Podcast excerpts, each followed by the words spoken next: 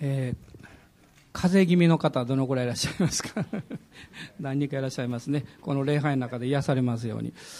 で私もあの喉がですねまだあの完全に治っておりませんで。特に先週あのすごくずっとお話をする機会が多くてですね喉をずっと使ってましたのであの、まあ、風邪というよりも喉の痛みが治ってないという感じなんですけど、えーまあ、先週の、まあ、日本時間ですとあれ水曜日の朝ですかね。午前、えー、2時過ぎに、まあ、アメリカで、えー、第44代のまあアフリカ系、えー、黒人の、えー、新大統領バラク・オバマ氏の、まあ、就任式がありました。私も前の日あのまあ、集会が終わって、えー、家に帰りまして、少しだけ前半だけ見て寝ようかなと思っておりましたが結局、2時半まで 就任演説の終わるまでずっと、まあ、ライブであの聞いておりました。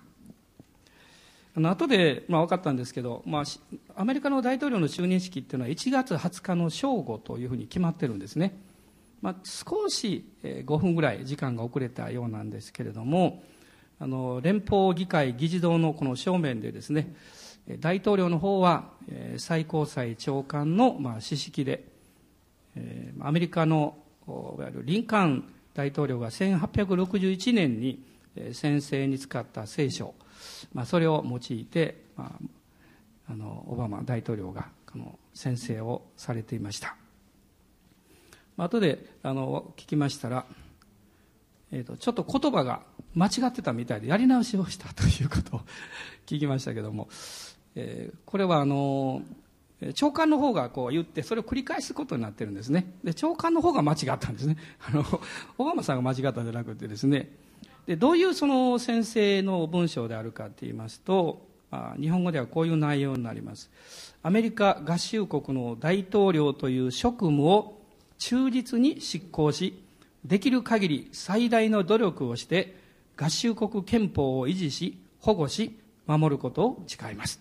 でこういう内容なんですね、えー、その職務を忠実にという部分のこの忠実というのはですね、えー、本来あるべき文章とちょっとずれてしまったりしたんですね、まあ、ですからそれは後で問題になっちゃいけないということで、えー、落ち着いてもう一度先生の時を持ったんだそうですけど。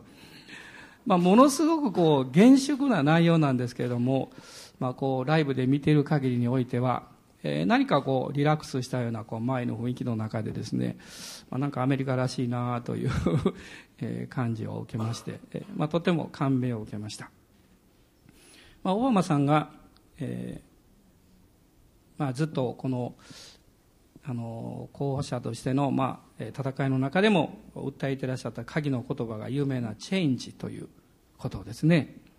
まあもう一つあの、もう日本でもすっかり馴染んでしまった。Yes we can というですね。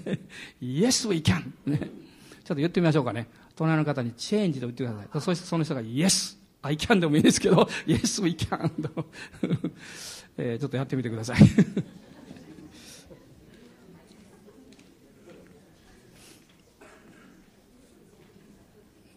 でも一体何をしようとしてるの？というのが大事なんですが、実はそれは私たちにとっては、イエス様のことを述べ伝えましょうということですね。アーメンでしょうか？アーメン。感謝します。あの、まあ、政治の舵取りというのは、まあ、政策によってなされていくわけです。まあ、これから、まあ、具体的な政策はもっともっと出てくるんでしょうけれども、でも私たちの、まあ、人生の舵取りというのは、新しく生まれ変わるイエス・キリストを信じて新しく生まれ変わるというところから、えスタートいたしますでそれで今日はあのディアコノスの礼拝なんですが今日は新しく作られたものクリスチャンになるという意味1と書きました。1ということは2があるということで、えー、またそういう学びを継続していきたいと思うんですが今日はあの皆様にプリントを渡しておりますので、えそれをご覧になってくださっても結構です。で第二コリントの5章の17節。これが今日のテーマの御言葉です。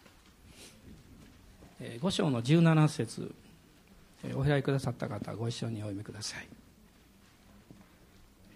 はいどうぞ誰でもキリストのうちにあるならその人は新しく作られたものです。古いものは過ぎ去って、身をすべてが新しくなりました。まあ、誰でもキリストのうちにあるなら、この二つの言葉は、キリスト教の、またクリスチャンの信仰のもう中心的な言葉だと思います。一つは、誰でもということです。イエス様を信じてクリスチャンになるのにですね、こういう人はダメですという制限が全くないんですね。誰でもです。年齢、立場、あるいは健康かどうか、過去にどういう人生を送ってきたかどうか、まあそういうことは全く関係がありません。誰でも、どんな人でもという意味です。もう一つは、キリストのうちにある、まあキリストにある。つまりこれはイエス・キリストを信じるということです。誰でもなんですけれども、イエス・キリストを信じるという門を通らないとクリスチャンにはなれません。あるいはその手前でいくらずっとおりましても、イエス様を信じるということを決心をしないとまだクリスチャンではないわけです。まあ、キリスト教の、まあ、サポーター、あるいはクリスチャンの仲間にはなることができるでしょう。でも、クリスチャンにはならないわけです。まあ、ですから今日、えー、まあ私はその入り口のところにまだおるのかなと、え、思ってる方いらっしゃったらですね、勇気出してキリストを信じるというドアを通っていただきたいと思います。その瞬間にあなたが特別なことを何も感じなかったとしても、あなたは神様の前に罪許され永遠の命をいただくという、そのステップを踏んだことになります。あの、有名なビリー・グラハムというまあ世界を変えたような大伝道者がいらっしゃいますが、私も初めてビリー・グラハムが日本に来られた時のクルセイドに行きました。もう本当に感動しましたですね。えでも彼は、えまあ、学生時代でしょうか、えイエス様をはっきり信じる決心をした。でも、特別な感動というのはなかったそうですね、彼の場合は。でもしばらくしてですね、だんだんだんだん喜びが与えられて、えー、本当にああ私はイエス様を信じて救われたんだという、まあ、感動がやってきたそうですけどその時は特に何も感じなかったそうです実はあのビリー・グラハムのお父さんは農場を持っていらっしゃってでその農場でですね祈り会をずっとしておられたそうですね神様にどうぞこの国を変えてくださいまたこの国を変えるような器を起こしてくださいってずっと祈ってたんだそうですまさか自分の息子がですね、もう本当に神様に後に用いられて大伝道者になるとは夢にも思ってなかったんでしょうね。でもその祈りがまさにこの答えられたわけです。まあ、先日、あの BS でですね、まあ、アメリカの、えー、まあ、そういうこうキリスト教信仰の流れを捉えたような、えー、まあ、番組というのがありまして、え私もずっと見ておりましたけども、まあ、そこでですね、まあ、ビリー・サンデーというあの有名な大伝道者がいらっしゃいました。もう随分前の人なんですがね。初めて映像を見ました。あビリー・サンデーってどんな人だったのかなと思ったんですけどあの普通のおじさんのような格好してました ネクタイしてですね激しくあの説教する人で彼のメッセージのですねえー、っとね、あの有名なのがねなんだったかなあのね鉄くず、あまあ、ちょっと間違ってるか分かりません。こういう内容だった。鉄くずを車庫に入れておいても車にはならないって。まあ、こういう内容。まあ、鉄くずだったかちょっと忘れましたけど、な何か入れておいても車にはならないっていう、こういうメッセージなんです。つまり、いくら私たちがね、あの、何かを自分で変えようとしても、あるいは時間が経ったら何かなるでしょうって、それは嘘だって。イエス様をはっきり信じて人は申請する。新しく生まれ変わるんだっていうね、まあ、こういうもう激しいこう情熱を持った伝道者なんですけども、で私たちがキリストにある、まあ、これが出発点であり、えー、ずっとクリスチャン生活の中心なんです。で、その時にですね、イエス様を信じた時にどういう風になるのか。まあ、これはヨハネによる福音書の1章の12節と13節に書かれています。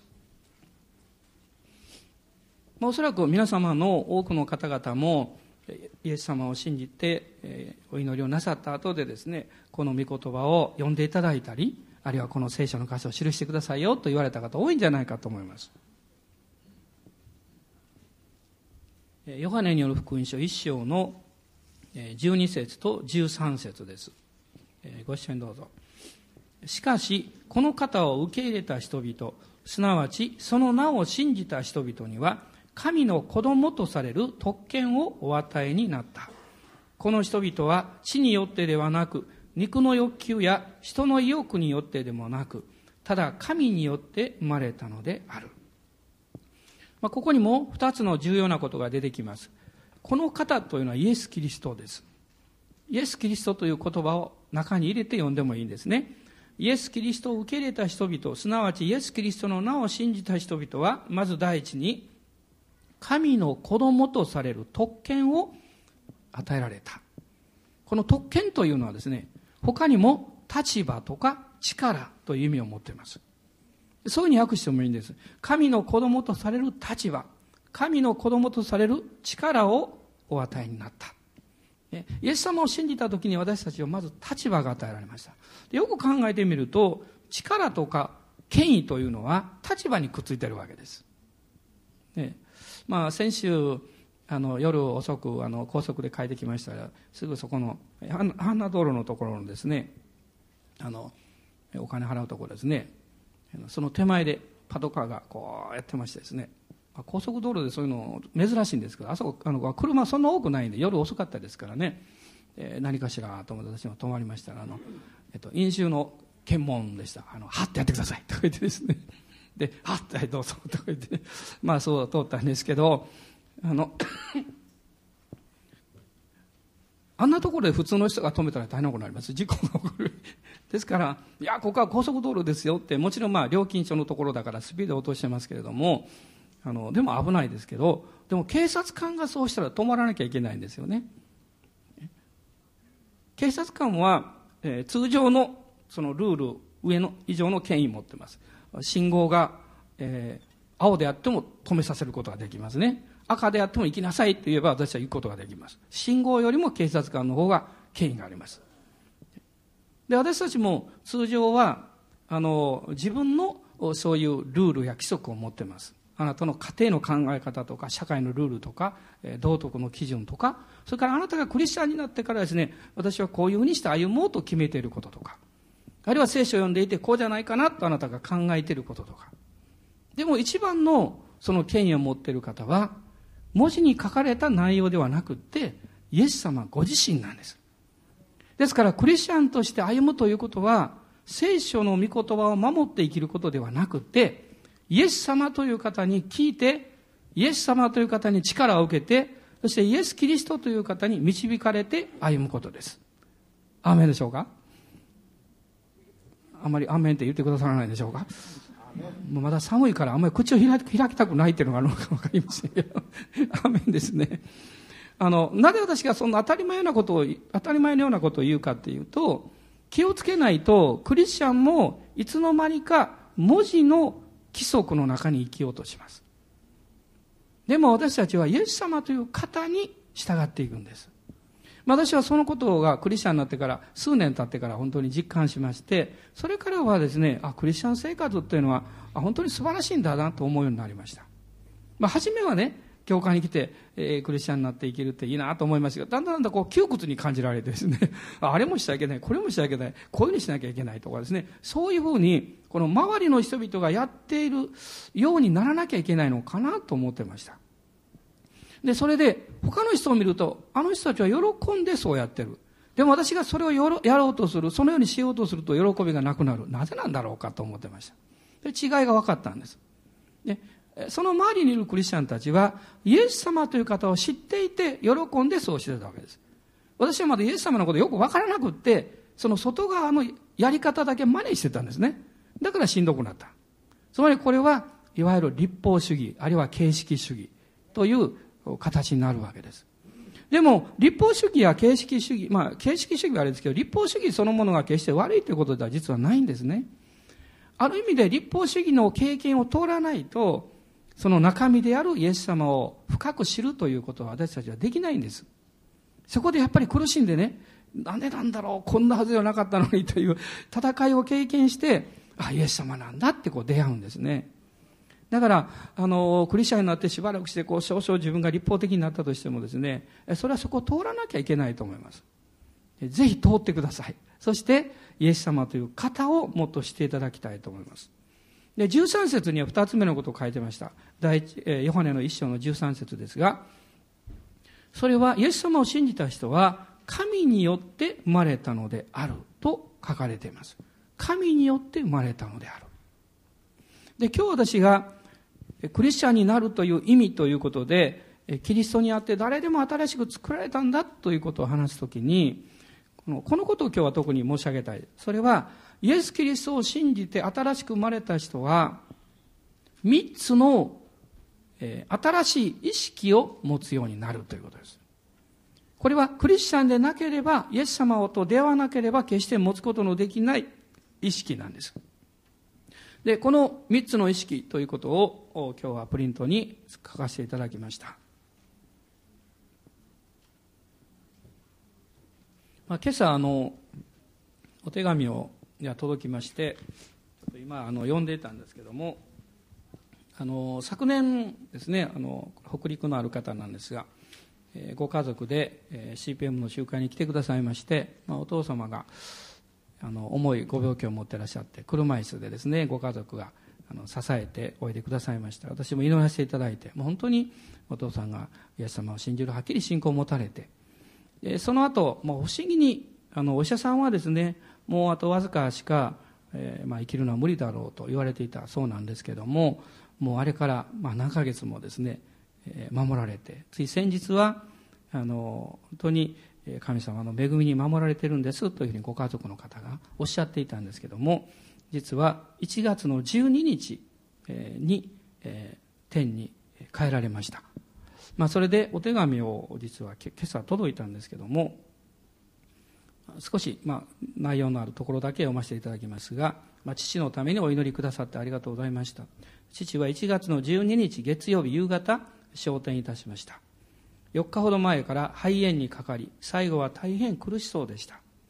神様がきっと癒してくださると奇跡を信じ諦めないでと父にも私自身にも言い聞かせるように祈っておりましたが最後は先生がおっしゃった通り主よ助けてください。もう楽にしてください。としか言いようがありませんでした。あれだけ苦しんだのにまるで笑みをたたえるような安らかな顔を見ていると私の内から言いようもない喜びがあふれてきたのを覚えています。すぐ頭に浮かんできた言葉は勝利でした。生前父は税理士として自分の仕事に誇りを持ち人の2倍は働いた人でした。しかし病気を通して自分の弱さ罪深さを知りイエス様を信じることができました正直父の死の実感があまりない今ですが時の経過とともに主が私たちになされた真実をこれから見させていただけると期待しております背後に先生のお祈りがあったことは本当に心強かったです。えなんとお礼を言ってよいか、ただただ感謝です。また CPM の集会でお会いできることを楽しみにしております。まあ、こういうこのお手紙を、まあ、いただきました。確か78歳で、えー、天国に帰られたと思います。まあ、今朝も話をしていたんですけど、モーセは120歳で神様のところに帰りましたもうあと一歩でヨルダン川を渡って約束の地に入れるというその手前なんですねでもそこで彼は召されました。でもこの新明記を見ますとこう書かれています。モーセが120歳で召された時彼の目はまだかすまずですね。そして力があったということが書かれています。つまりこれは普通であれば別にそこで死ななくてもまだ生きることができたということです。しかし彼は召されました。なぜなんでしょう。神の計画だったからです。私たちは人の思いと神様の大きな計画との違いというものをいろんなところで出くわさなきゃいけない体験をするんじゃないでしょうか。神様の目から見たときに、その人の人生の使命がそこで終わり、そして神様が喜んで迎えられる時があるんだと思います。まあ、モーセはですね、もうちょっと長生きさせてもらったら、もう約束の地に入れるって。でも、あなたの使命はここまでです。帰ってきなさい。そしてモーセは天に帰りました。残された者にとっては残念で、あるいは悔しくて、なんでですかもう少しなのにって、こう思うことは私たち多いですね。まあそこで私の心がそんなに簡単に割り切れるものではないと思いますけれども、でも私たちの祈りは、えー、主よその割り切れない、もう納得できない気持ちをあなたにお任せできるように恵みを与えてくださいという祈りじゃないかと思います。また私たちも、えー、そういう、えー、痛みや苦しみを経験なさった方のために本当に祈っていかなきゃいけないと思います。私のとても親しくされている先生が救われたきっかけがですね、ある年配の5歳でした。その年配の5歳は、教会の、まあ、週に一度の蒼天礼拝にいつも行っていらっしゃいました。そしてある朝、お二人が蒼天礼拝に行く途中に、車にはねられて、お二人とも亡くなられました。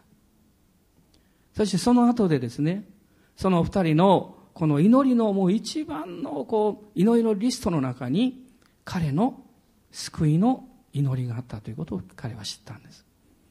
そしてイエス様を信じて救われました私たちにはこの頭でわからないことがたくさんありますし自分の思いを思いを超えてしまうようなことがあまりにも多いんだと思いますでも一番大事なことは神様は良い方であって私に対して私の家族に対して私の友に対して良い計画を持っていらっしゃるそのことをまず何よりも積極的に信じるということではないかなと思います。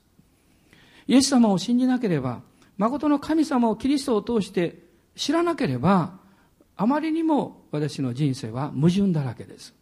納得にいかないことだらけではないかと思います。でも聖書は言っています。あなたがイエス・キリストを信じるときに、あなたは神の子とされ、神によって生まれ変わる。誰でもキリストにあるならば、その人は新しく作られたものですと書かれています。古いものは過ぎ去った。もうこれは過ぎ去り続けていっているという意味です。そして、身をすべてが新しくなった。これも新しくなり続けている。ずっとそれが継続しているという意味なんですね。今日もあなたはイエス様によって新しくされています。アーメン。昨日という古いものは過ぎ去りました。良い思い出は残しましょう。感謝なことは心に残しましょう。でもあなたの心に重荷になったり、咎めになったり、あなたに重苦しい記憶を残すものは、もうお任せしましょう。そして忘れさせていただきましょう。三つの意識。その第一は、精霊による この霊意識ということです。霊意識。これは神様に対する祈りの意識だと思います。イエス・キリストを信じて新しくされた人は、この祈りの意識を持つようになります。つまり祈れるようになります。まあ、御言は開きませんが、ロマ人の手紙の8章の15節にそれが書かれておりました。御霊によって、アバ父と呼ぶ、この霊ですね。アバ父と呼ぶことができるようにされる。神の子とされる、その精霊の保証をいただくということです。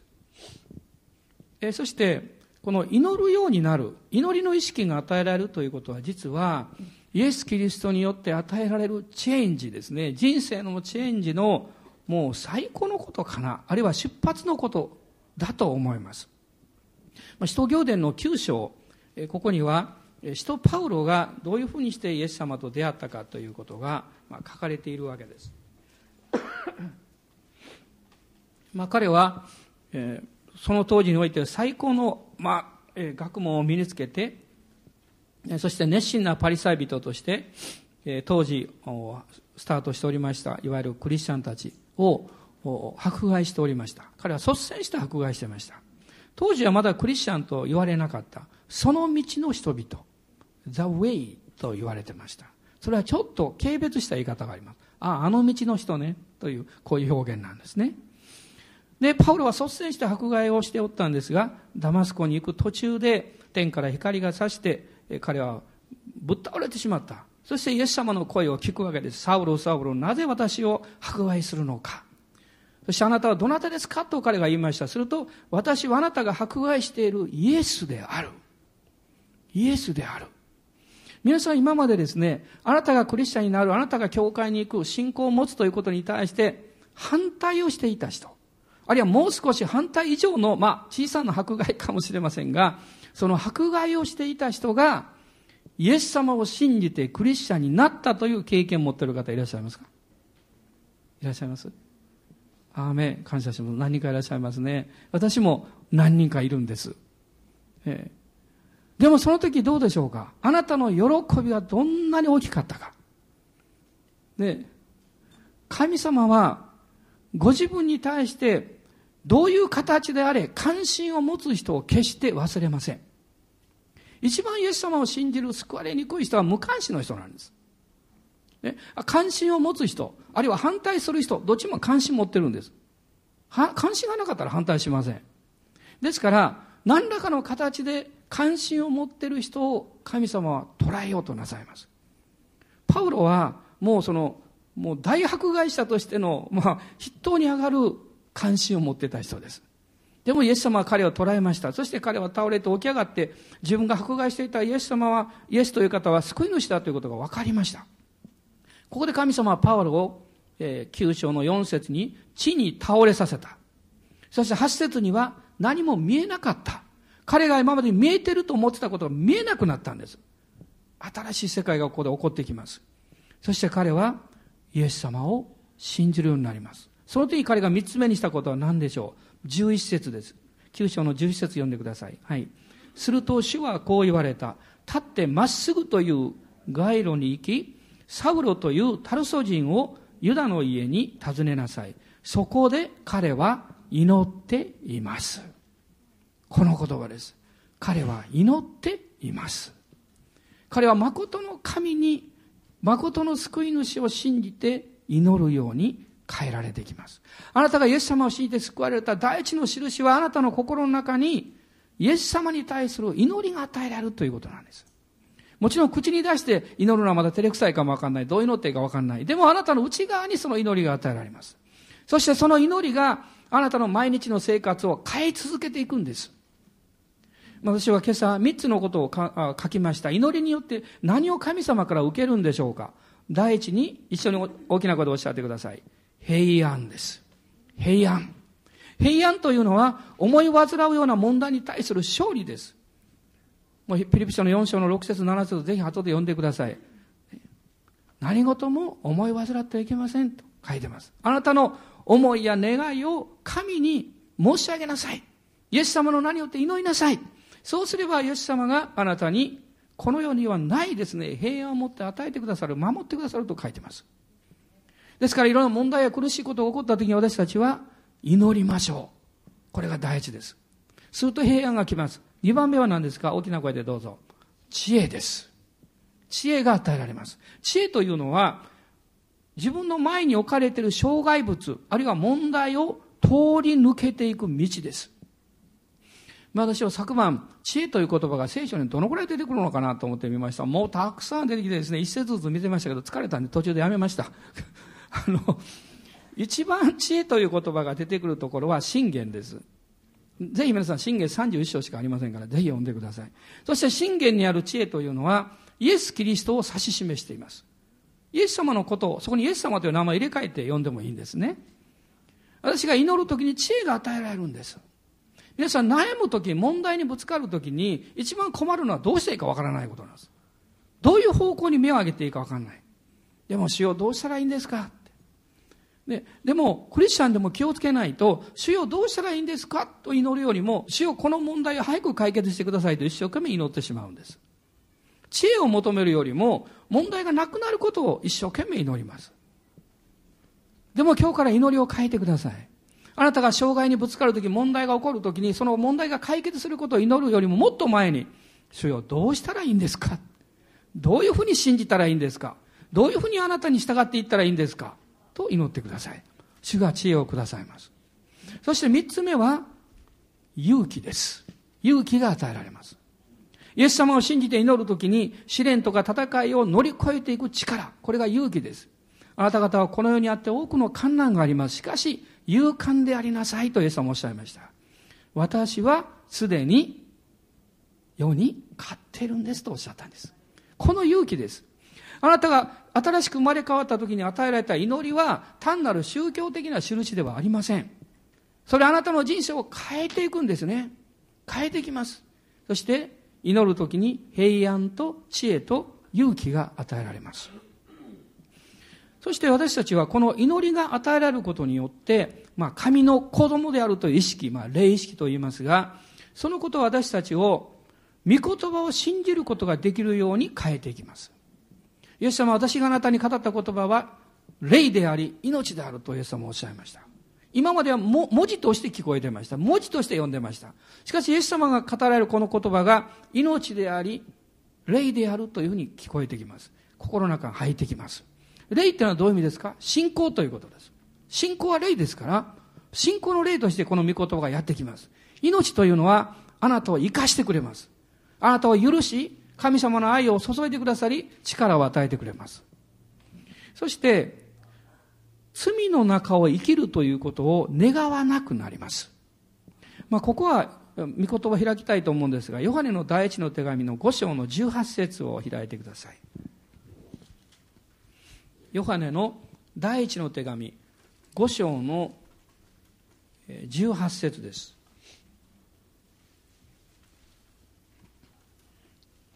ご一緒にどうぞ。神によって生まれたものは誰も罪の中に生きないことを私たちは知っています。神から生まれた方が彼を守っていてくださるので、悪いものは彼に触れることができないのです。神によって生まれたものは誰も罪の中に生きないことを私たちは知っています。まあ、昔あの公約にありまして、えー、神神によって生まれたものは罪を犯さない。でもこれはちょっと誤解を生む訳でしてですね、まあ、もう私はクリスチャンになったと思ったら罪を犯した。だから私はもう救いから落ちたんだと。こういうふうになるんだ人がたくさんいます。この見方はそういうことを言ってるわけじゃないです。イエス様を信じて新しく生まれた人は神の命を持っていて、その命によって生きる人は罪の中を生きないという意味です。でも、古い自分も残ってますから、クリスチャンになっても罪を犯すことはあるわけです。でも、一つ違うことはですね、罪を犯した時に、あるいはそういう誘惑が来た時に、罪について悲しむということ。そしてそういうふうには生きたくないんだという思いを持つ。そして、イエス様に従っていこうとする。これが新しく生まれた人の、この大きな特徴であるわけです。そして、聖霊様に心を開いて導かれていく歩みをします。その結果、神様の愛と許しの力を受けるわけです。まあ、これが霊意識ということ。で、二つ目はですね、神の家族意識です。神の家族意識というのは、主にある兄弟姉妹、生徒を信頼する意識です。第一テサロニケの4章の9節を開いてください。テサロニケ第一の手紙の4章の9節です。366ページになります。どうぞ。兄弟愛については何も書き送る必要がありません。あなた方こそ互いに愛し合うことを神から教えられた人たちだからです。ここにはっきりとですね、あなた方は互いに愛し合うことを神から教えられた人だと書かれています。イエス様を信じて救われた人はこの神の愛を受けてるんですね。えそして、え第一ヨハネの4章の7節と8節も読みたいと思います。第一ヨハネの4章の7節と8節です。えどうぞ。愛する者たち、私たちは互いに愛し合いましょう。愛は神から出ているのです。愛のある者は皆神から生まれ、神を知っています。愛のない者に神は分かりません。なぜなら神は愛だからです。イエス様を信じた人は神の愛が注がれています。皆さん、教会に来られてですね、そしてイエス様に心を開かれた時から、あなたの心の中に、こうして日曜日にしか出会わない兄弟姉妹たちたくさんおられると思います。ね、一週間、まあ全然別のところに住んでるわけですから。でもその人たちに対する何か家族のような愛情というか、信頼感というか、そういうものが芽生えてきたということに気づいていないでしょうか？私は教会に行って最初はですね、もうキョロキョロキョロキョロしてました。いろんな人がいるなとかですね。あの人怖そうだなとか、この人優しそうだなとかですね。え、あの人は賢そうだな、あの人は気難しそうだなとかね、こう自分の目で見たこういう評価を、当然人間ですから持ちました。でも、イエス様を信じた時から変わってきました。もうみんなですね、イエス様を信じてる人は神様の愛を知ってるんだということが分かりました。そして、その愛を一緒に分かち合いと、分かち合いたいと願っているということに気がついたんです。これはどういうことかというと、家族意識というものは あなたが神様に受け入れられているということを、現実 ですね、ちょっとごめんなさいね。あの風邪じゃないですか、喉が痛んでですね、薬局の人が言いましたが、それはもう声を休ませないといけませんなと言われました、あまり時間がないんですけどね。えっと、その、えっと、神に受け入れられているということを、私たちがその、そのほんの一部ですけども、体験する場所は教会なんですね。教会で、兄弟姉妹たちとの交わりの中でお互いが受け入れ合うことを通して、私は神様に受け入れられているんだということをより経験するわけです。ですから、そのことをしなきゃいけないです。ここに書きました。互いに励まし合うこと。ね、主にある家族であるということを確認し合う。また、教会に私は何年も来てるんだけど、まだあんまりこう親しく話す人がいないんだという方いらっしゃったらね、ぜひそういう友を作っていただきたいと思うんです。あるいは皆さんが周りを見ていてですね、ああの方、あの、教会に来られてるんだけど、何か一人ぼっちのように感じるなという方がいらっしゃったら、どうぞあなたの方がそこに行ってその方に声をかけてあげていただきたいんです。そして仲間のように絶えず話したりそして会った時に少し5分でもいいですね。お話をする時間を作っていただきたい。それはなぜ大事かっていうとそれはお互いの問題とか、助け合いをするだけじゃないんです。実はこの教会生活において私たちが経験すること一つ一つは天においてなされていることの証に証の一つなんですお互いが教会で受け入れや祈り合うことは、天においては家族であるということの証なんです。もしこの地上で顔をしょっちゅう合わせながら挨拶もしたことがない、ね、微笑み合ったこともないとすれば、それはあなたは家族であるのに家族であるということをしていないことになります。天に行って私たちも家族とされています。それをこの地上で表現するその場所が教会なんです。ですから、この教会において私たちはお互いの信仰の友を作る、仲間づくりをする。先週タコの話しましたけど、タコのようなクリスチャンにならないように。ね、タコはいつも一匹を、一匹ダコなんだそうです。仲間づくりができない。何か嫌なことがあるとすぐ壺の中に入ってしまう。ね、周りと壁を作ってしまう。そんなクリスチャンにならないように。言いましたでしょ？精霊に満たされて精霊ダコになりますよって。ね、壺から出てきて、もうわーっとしてね、そうすると、普通の人間より4倍、まあ、8本足があるわけだから、もう仲間作りが上手になりますよ。皆さん想像してください。タコが8本足で、隣のタコと結び合って、そのタコが無数にこう、手をつなぎ合ったら、すごいタコのネットワークができるんじゃないでしょうか。ね。クリスチャンは、クリスチャンっていうのは私はそういうものだと思います。もしあなたが一緒にいながら声をも話す機会がないとすれば、ネットワークをそこで切れてます。寂しいことです。自分から壺の中に入ったらダメです。自分から絶対壺の中に入らないでください。足ぐらい出しとってください。悩んでるんですって足こう出しとってですね、誰かが来て掴んでくれます。ね、まあ、こういう仲間づくりっていうのは大事なことですね。それは家族意識の証です。それは、イエス・キリストにある神の家族は、天国に一緒に行く神の国共同体なんです。神の国共同体です。もう一つは、宣教意識です。宣教意識というのは、神様の愛に促されて福音を伝える献身の意識。これを不思議なことに、イエス様を信じた時に与えられるんです。ですから、クリスチャンになった時から私たちは教会というものに、他のところ道を歩いていても教会の建物とかですね、あるいは誰かがクリスチャンであるということを聞くと非常に敏感になります。え、あの人クリスチャンなの？ね。まあでも、あの人はあまりにも影響力がある、関わりのある人だから、うん、でも、あんまり、うん、クリスチャンって言ってほしくないなという人も、まあ現実には、あいるかもわかりません。ね。教会の中にはいらっしゃいませんが。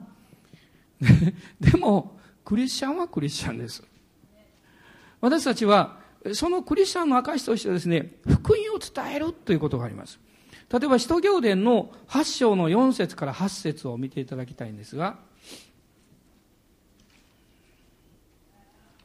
使徒行伝の8章です。4節から8節ここは、ピリポがサマリアに下っていって、そしてイエス・キリストを述べ伝えたということなんです。当時ユダヤ人たちはサマリアの人々を軽蔑しておりまして、交わりをしないようにしていました。しかしピリポは、その 町に下っていって、自分からですね、福音を述べ伝えたんです。それとどういうことが起こったんでしょう ?8 章の8節読んでください。それで、その町に大きな喜びが起こった。素晴らしいじゃないですか。あなたが福音を伝えたときに、人々がイエス様を信じて救われて帰られるんですよ。大きな喜びが起こったって。また、まあ、開かないですけども、この11章にはアンテオ家の教会ができたいきさつがあるんですけども、あの人々が迫害によって散らされて、ある人々がアンテオ家という地域に行きました。イスラエルの北の方ですね。えすると、そこで今までは、ユダヤ人以外には誰も福音を語らなかった。ところが、この11章の30 20, 20節に、ところがその中にキプロス人とクレネ人が幾人かいて、アンテオ家に来てからは、ギリシャ人にも語りかけ、主イエスのことを述べ伝えた。ね、自ら進んで述べ伝えた。このギリシャ人というのは、あの、ヘレニストというふうにも訳されています。つまり、ユダヤ人なんだけれどもギリシャ化してしまった。ということは、自分たちはユダヤ人だと誇りを持っている人にとってはですね、ちょっとこう、下げすんでしまう。ちょっとサマリア人のような立場になります。まあ、あいつらはちょっと別だって。こういう感じなんです。でも、その人々に対して、ある人々が福音を語った。するとですね、21節見ますと、大勢の人が信じて主に立ち返ったと書かれています。すごいことが起こったんです。あなたが主に導かれて歩むということは、あなたに与えられている責任があります。それは、あなたにしか福音を伝えられない人々がいるということ。これが一つのことです。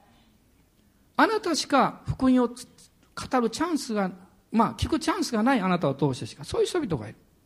そしてもう一つはですね、神様があなたに対してお任せしている宣教地があるということです。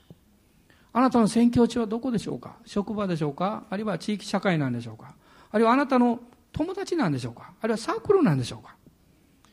神様はその場所をあなたの宣教地としてあなたに委ねていらっしゃるわけです。それがあなたにとって約束の地です。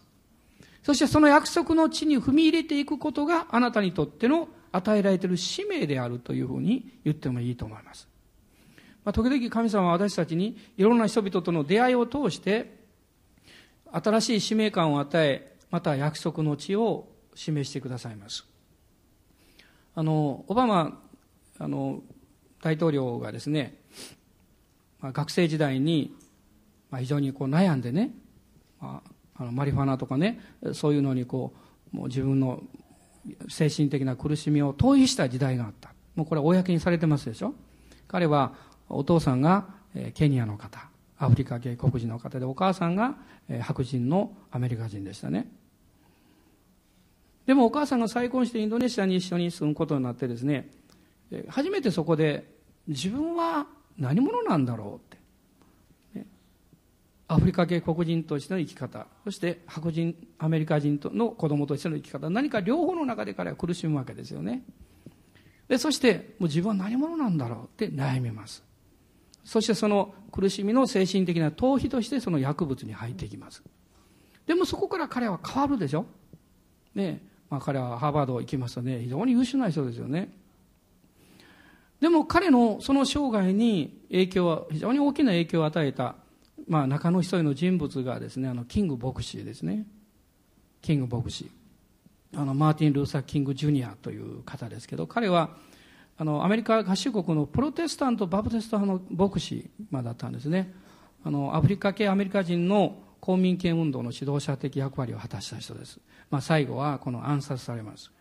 で、彼のこの有名な、まあ、メッセージですかね、I have a dream という有名なあのメッセージがありますけど。私はちょっと書き留めてきました、まあ、その彼のその演説の中の一部ですね、まあ、日本語に訳すとこういう訳ですね。私には夢がある。いつの日かかつての奴隷の子供たちとかつての奴隷の所有者たちの子供たちが兄弟愛というテーブルで席を共にできること。私はこういう夢を持ってるんだって彼は語りましたね。これは多くの人々にインパクトを与えました。つまりそのオバマさんにとってもそうですしオバマさんだけではなくて多くの人私たちもそうです。時々希望を失います。どうして希望を失うんでしょう？夢を失うからです。夢がある人は希望を持ちます。そうなるんだ。あるいはそうなりたいんだと思うわけです。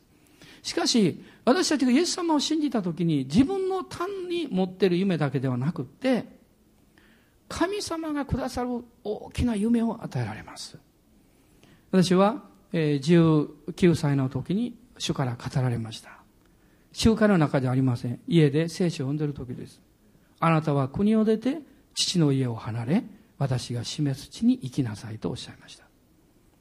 でもどうしていいかわからなかった。これは本当に自分に語られた言葉だろうかと思いました。1年間悩んで悩んで苦しんで悩みました。そして決心しました。主がどのように導かれようと私は自分が私の家族や私の将来どうしようとかそんなことはもう思い煩わないで主に従っていこうと決心しました。その時に使命感がはっきり分かったんです。主に従うことそして主に従うならば主が全てを支えてくださり導いてくださり整えてくださるんだということを信じることにしましたそして40年ぐらいが経ちました。本当にそうだなと思います。この、まあ、キング牧師が、1968年の4月4日に、えー、もう昼間の遊説を終えてですね、そして、えー、モーテルに帰ってきた時に彼は、えー、白人男性のジェームス・アール・レイという人に撃たれるんですね。で弾丸が喉からもう脊髄に達して、えー、間もなく死亡します。で、その暗殺される直前の彼の、まあ、演説というかね、その話のタイトルは有名なんですね。I've been to the mountain top というですね、私は山頂に達したという、こういう実は彼は話をするんです。で、この彼の話の中にですね、何かもう自分、もうモーセがピスガの頂でもう自分の使命が終わろうとしているということをまるで予期していたような内容の話なんですね。ちょっと皆さんにご紹介します。彼はこういうふうに話します。前途に困難な日々が待っています。でも、ももうどうでもよいのです。私は山の頂上に登ってきたのだから。皆さんと同じように私も長生きがしたい。長生きをするのも悪くないが、今の私にはどうでもいいのです。神の意志を表現したいだけです。私、神が、神は私が山に登るのを許され、私は頂上から約束の地を見たのです。私は皆さんと一緒に行けないかもしれませんが、一つの民として私たちはきっと約束の地に到達するでしょう。今夜私は幸せです。心配も恐れも何もない。神の再臨の栄光をこの目で見たのですから。これが彼の最後のメッセージだったの。もうまるでですね、それから数時間後に自分が死ぬということを予期しているようなメッセージですね。私はこの会のメッセージの中で、話の中で、神の意志を実現したいだけですと。私は今幸せですというこの言葉は非常に心に残ります。皆さんいかがでしょうか？私たちはこの年、神様から与えられたこの教会の使命、そしてあなたが果たすべく素晴らしい役割ということをもう一度信じようではありませんか？信じましょう。そこに夢があります。希望があります。そして私たちはね、威嚇をするわけじゃないですが、同じことを言うんです。I have a dream. その後に、in Jesus Christ. 雨でしょうか？イエス・キリストにあって私は夢を持ってるんですと。それを私たちは成し遂げていきます。お祈りしましょう。